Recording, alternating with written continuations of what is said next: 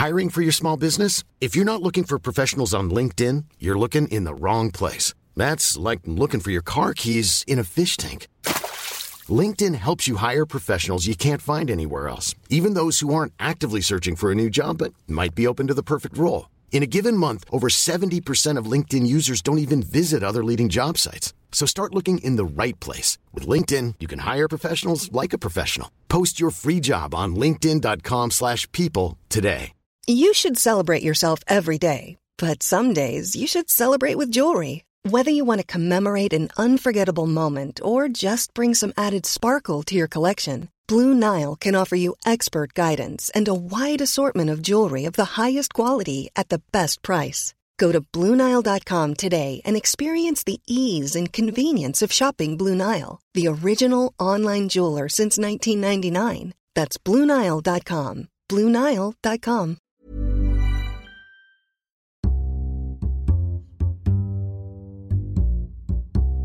Hello there, and welcome to the Times Business Podcast. That's where we look ahead to what's likely to be making news and shaping markets in the coming days. I'm Robert Miller. This week, that means the plight of Britain's manufacturing industry and whether we'll ever hear this sound again. But to balance that, we have this. It was indeed a fantastic year for the UK motor industry. It's Improved performance. Positive growth in the new car market. Turned out to be our best year in terms of UK production volumes since 2007. I'm joined by Robert Lea, the industrial editor of The Times, Marcus Leroux, our industrial correspondent, and on the line from New York, Alexandra Frean, The Times US business editor. Welcome to you all. Thanks for coming in. Bob, let's start with you. Just looking through the immediate and obviously very highly charged atmosphere surrounding Britain's steel industry, what's the most likely outcome, do you think, both for the sector and in terms of jobs or, or specialist skills that might be preserved?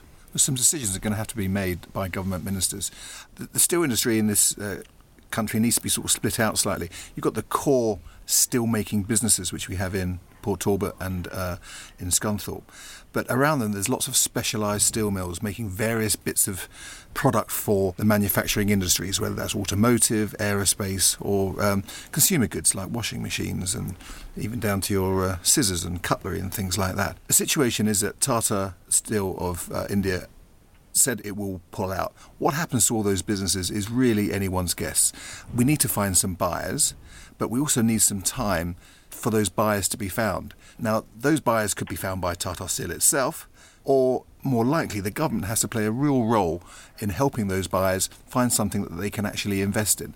And that will be a lot of stuff around reducing costs for st- steel uh, for steel works and steel and steel mills. I mean, and that's costs around energy, around carbon taxes, and around business rates. What about attracting inward investment? I mean, given the backdrop, we've obviously got the the referendum coming up. I mean, the whole scene is, is makes it fraught with difficulty, doesn't getting in anyone to be interested in buying this. Particularly, I'm, I'm told the steel foundries, the actual mills themselves. Absolutely. There's lots of specialist products in there which will be very attractive to uh, potentially many investors, but the actual big lump of Port Talbot, at the moment, an uncompetitive and massively loss-making plant every other steelmaker in the world is in an industry where there's overcapacity, oversupply. Why would you want to invest in South Wales in a mill that's in, in, in a steelworks that is uh, not making you, not going to make you any money? I think that's absolutely the, the, the key point for Port Talbot. That um, if you look at it from a, from a from a broad brush. Uh, perspective over the long view, steel production, broadly speaking, globally doubled between 2001 and, and, and 2014 off the back of China's unprecedented building boom. With hindsight, somebody in Whitehall or the government maybe perhaps ought to have asked the question can this go on forever? And if it doesn't, what does it mean for uh, for places like Port Talbot that don't have access to, to cheap energy or cheap labour and aren't near any of the big, big markets for, for steel production? Now, what you do once you'd come to the inevitable conclusions about that, one would be, as, as Bob alluded to, try to make sure that you can you can lighten the, the, the load of, of sky high energy costs, which are far far higher than anywhere in mainland Europe, and and lighten the burden of, of tax taxation, or the other is to have some kind of proactive industrial and regional policy to make sure that that you know these uh, these areas, the Teessides, the, the the Scunthorpes, the Port Talbots, don't stagger on until crisis and until there's uh, there's a prospect of fifteen thousand or or a knock-on effect of forty thousand people uh, people out of work.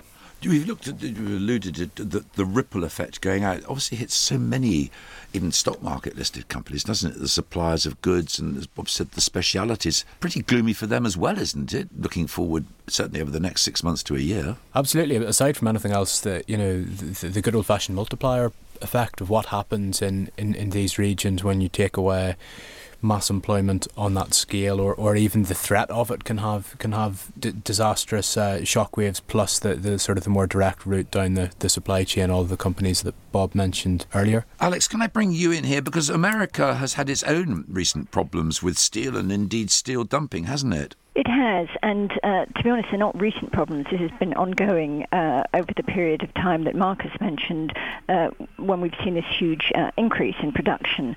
But uh, there's two very big differences between the US and the UK. One is that the Americans have acted swiftly to impose uh, very punitive tariffs on steel dumping. That is, countries such as China and Russia and India that are importing steel into the US and selling it below market value value. So earlier this month, the US said it was going to put a, a 266% duty on cold rolled steel from China, and it's considering um, stiff tariffs on um, other types of steel.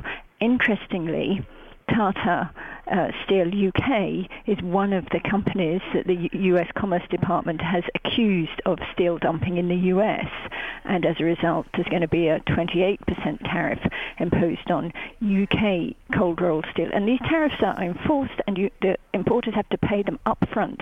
So they've taken action. And then the other thing that's going in the, on in the US is, is that the construction industry is picking up, the motor industry is booming, the appliance manufacturers are stepping up production. So the demand um, side of the equation is, is in a much healthier state here. All right, Alex, sit tight. Thanks for that. Now, we're going to take a short break, but coming up, we'll look forward to the latest car sales, the all important March figure, and how Janet Yellen has at least given the markets something to think about. The Times Business Podcast is sponsored by Vodafone's Ready Business Britain. 2016 has been branded the year of the SME. This is your year, time for your business to stand out. Are you ready? Vodafone's Ready Business Britain, in association with The Times and Sunday Times, has all the advice, insight, and analysis your business needs to make this your year. Get ready. Visit readybusinessbritain.co.uk. Well, welcome back. Now, Bob, let's turn to you. Bob Lea, our industrial editor. Here's how the Society of Motor Manufacturers sees the coming year. We've invested 210 million euros with increased investment. We did investments in both of those plants to secure production. Over 2.5 billion pounds has been earmarked to increase UK production. Bob, is the outlook really that bright? And if it, if it is so good, why can't we use British steel for all these cars? Well, there is a lot of British steel that actually goes into cars built in the UK. Up the uh, coast from uh, Port Talbot um, is a uh, steel mill called Llanwern, which is does a, a whole load of uh, stuff for the automotive industry we have to split out two things here that's going on in, in the UK motor trade. There's the uh, the record sales, which we'll get the uh, the, uh, the, stats from next week in terms of those that, that all important March uh, registration plate, which normally accounts for about one fifth of uh, sales for the year. In the year to date, sales are up five percent. Where uh, that comes on a, a, year in 2015 when we already had a record year. This is actually more about uh, the UK economy and uh, the, and the feeling of the consumer uh, being continued to be buoyant and cheap finance. But it's been said for quite some time, but there's undoubtedly going to be feeding into those figures some fears about the uh, the weak, weaker consumer economy, uh, fears and about the uncertainty around Brexit, the threat of a rate rise, and of course um, the threat to 40,000 jobs in the steel industry doesn't do anyone uh, doesn't do any good for anyone's um, sentiment. Marcus, I mean, I suppose if you're looking for you know any note of optimism or silver linings or a hint of brighter prospects for the steel industry, perhaps maybe you know the UK car industry's not a bad place to start when you think about the basket case that it was a generation ago, and and, and how constructions at uh, or productions at a record a record level at the moment, albeit not with any indigenous, you know, British owned British owned companies, but Well, you mentioned a generation ago, Alex. If I can bring you in here from New York, it's only what two terms ago in presidential elections that uh, one of the first acts of President Obama was to step in and actually save the American car industry. Do you think it worked? Oh, it absolutely worked. I mean, the uh, U.S. car industry was on its knees. Uh, uh, some of the biggest manufacturers uh, declared bankruptcy, what happened was there was a massive injection of cash and forgiveness of debt, and now we've got this potent mix of uh, cheap and easy credit, strong jobs market, and low fuel prices. So last year um, there were record car sales, and um, most uh, analysts are expecting similar figures in the, the current year. The potential danger is that a lot of cars are being bought on uh, subprime car loans, but you know that's not a threat to the whole economy. It's a threat to people who, who buy cars with these loans and who may not be able to uh, meet their monthly payments. There is this uh, flip side to the uh, globalisation and the global economy, is that there's uh, some UK manufacturers that are very, very reliant on uh, the boom in the in the Chinese economy, and so what we're seeing with premium luxury cars like Rolls Royce, like Bentley, their sales have dived over the last year, and that's happening with Jaguar Land Rover and its its Range Rover models as well. So even though uh, UK car manufacturing is actually up this year on a whole load of different reasons. The new Vauxhall Astra, the new Mini, and what have you, and the Nissan Qashqai doing so well in Sunderland. The, the, the Chinese economy affects the UK more than we ever think it will. Marcus. And I suppose that the, the other lesson might be that in a, in a, in a globalized economy, you need to play to your strengths. And in uh, you look at what's happening with the, the, the car industry, the, you know, the, the likes of Renault are trying to offshore production of the cheaper entry level basic basic models and perhaps you know the, the future of, of the UK industry in, in, in other areas as it has been with, with the automobile industry is in, is in trying to find those little pockets where where there's um, there's something we can offer the world apart from apart from hitting the lowest the lowest price which will be increasingly difficult. So presumably some transitional moves and if investors are fleet footed enough no doubt they might catch the next upturn. Finally, Alex, we have heard from Janet Yellen most recently, the chairwoman of the US Federal Reserve, that US interest rates are likely to be raised perhaps twice this year rather than four times. Seems to be a message that the markets liked, but looking forward, of course, we have the Federal Reserve minutes of their last meeting. Are they going to tell us anything new, or is it all nuanced again? Oh, it's always very nuanced. These minutes are written in a in a very sophisticated code, and you have to look for tiny changes of meaning uh, hidden between the lines. But I, I don't think it will will tell us a huge amount. What will be interesting will to see signs will be to, to see how strong the divisions are between the different Fed members. Janet Yellen gave a very dovish um, speech recently at the Economic Club of New York when she said there's only going to be two interest rate rises this year. But those comments followed some very hawkish speeches from other um, Fed members. So there, there's clearly dissent there, and that's really going to be interesting to see how she manages to keep a lid on that and whether she prevails. But one thing that does seem to have changed slightly is the sentiment in that the indices, of course, they're falling above and below the line, but they have for the first time recently showed that they can get into positive territory for the year. That must have been a bit of a boost for Wall Street, or are they all curmudgeons?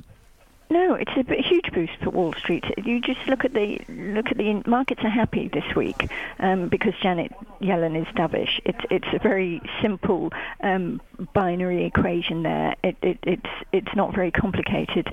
Um, she she said what markets want to hear, and this is uh, an illustration of the Fed enforcing its unwritten goal, which is of maintaining stability in markets. It's not part of its official remit, but it seems to be one that Janet Yellen has assumed since taking over. Bob, coming back closer to home, I mean, we were saying the sentiment of it's good on Wall Street, it's usually good for London, but you go around talking to industrial leaders, kicking the tires in your sector. Do you find a relative mood of optimism out there amongst the business leaders you're speaking to at the moment? If you're talking about British business leaders, absolutely not. I mean, all they want is certainty in life, and all we're getting is episode after episode of uncertainty. Uh, no decisions, no invest, big investment decisions are going to be made in this country until after the referendum, and that's just put a, uh, a brake on everything in industry. So caution's a bit of the watchword, certainly until after the referendum. All right, well, thank you all very much indeed. That's just about it for now. But don't forget, you can keep up to date with all the business news, comment on your iPad, and of course, our new, new updated iPad version and tablet. If you're a Times subscriber, we have uh, our daily morning and lunchtime emails. Do sign up for them. And if you don't have a subscription, we've still got that special £1 offer. Just go to thetimes.co.uk. If you want to hear us weekly, well, don't forget there's iTunes. You just do it through iTunes, it's very simple. My thanks there to Bob Lea, Robert Lea, our industrial editor, Marcus Leroux, our industrial correspondent, and over in New York, Alex Frean, the US business editor. They're all on Twitter, so please do follow them. We'll be back next week, and thanks for listening. Thank you for downloading. To discover more, head to thetimes.co.uk. The Times Business Podcast is sponsored by Vodafone's Ready Business Britain. When you make decisions for your company, you look for the no brainers. And if you have a lot of mailing to do, stamps.com is the ultimate no brainer. It streamlines your processes to make your business more efficient, which makes you less busy. Mail checks, invoices, legal documents, and everything you need to keep your business running with stamps.com. Seamlessly connect with every major marketplace and shopping cart. Schedule package pickups and see your cheapest and fastest shipping options from different carriers. With rates up to 89% off USPS and UPS rates. And with the Stamps.com mobile app, you can take care of mailing and shipping wherever you are. Make the same no brainer decision as over 1 million other businesses with Stamps.com. Sign up with Code PROGRAM for a four week trial, plus free postage and a free digital scale. No long term commitments or contracts. That's Stamps.com. Code PROGRAM. Want truly hydrated skin? Meet Osea's Body Care Breakthrough Hyaluronic Body Serum. It's clinically proven to increase hydration by 161%. It's lightweight, fast absorbing, and delivers 24 hours of hydration for silky smooth skin without any sticky afterfeel. Treat your skin to clean vegan skincare from Osea. Get 10% off your first order with code SUMMER at OseaMalibu.com. That's O S E A Malibu.com code SUMMER.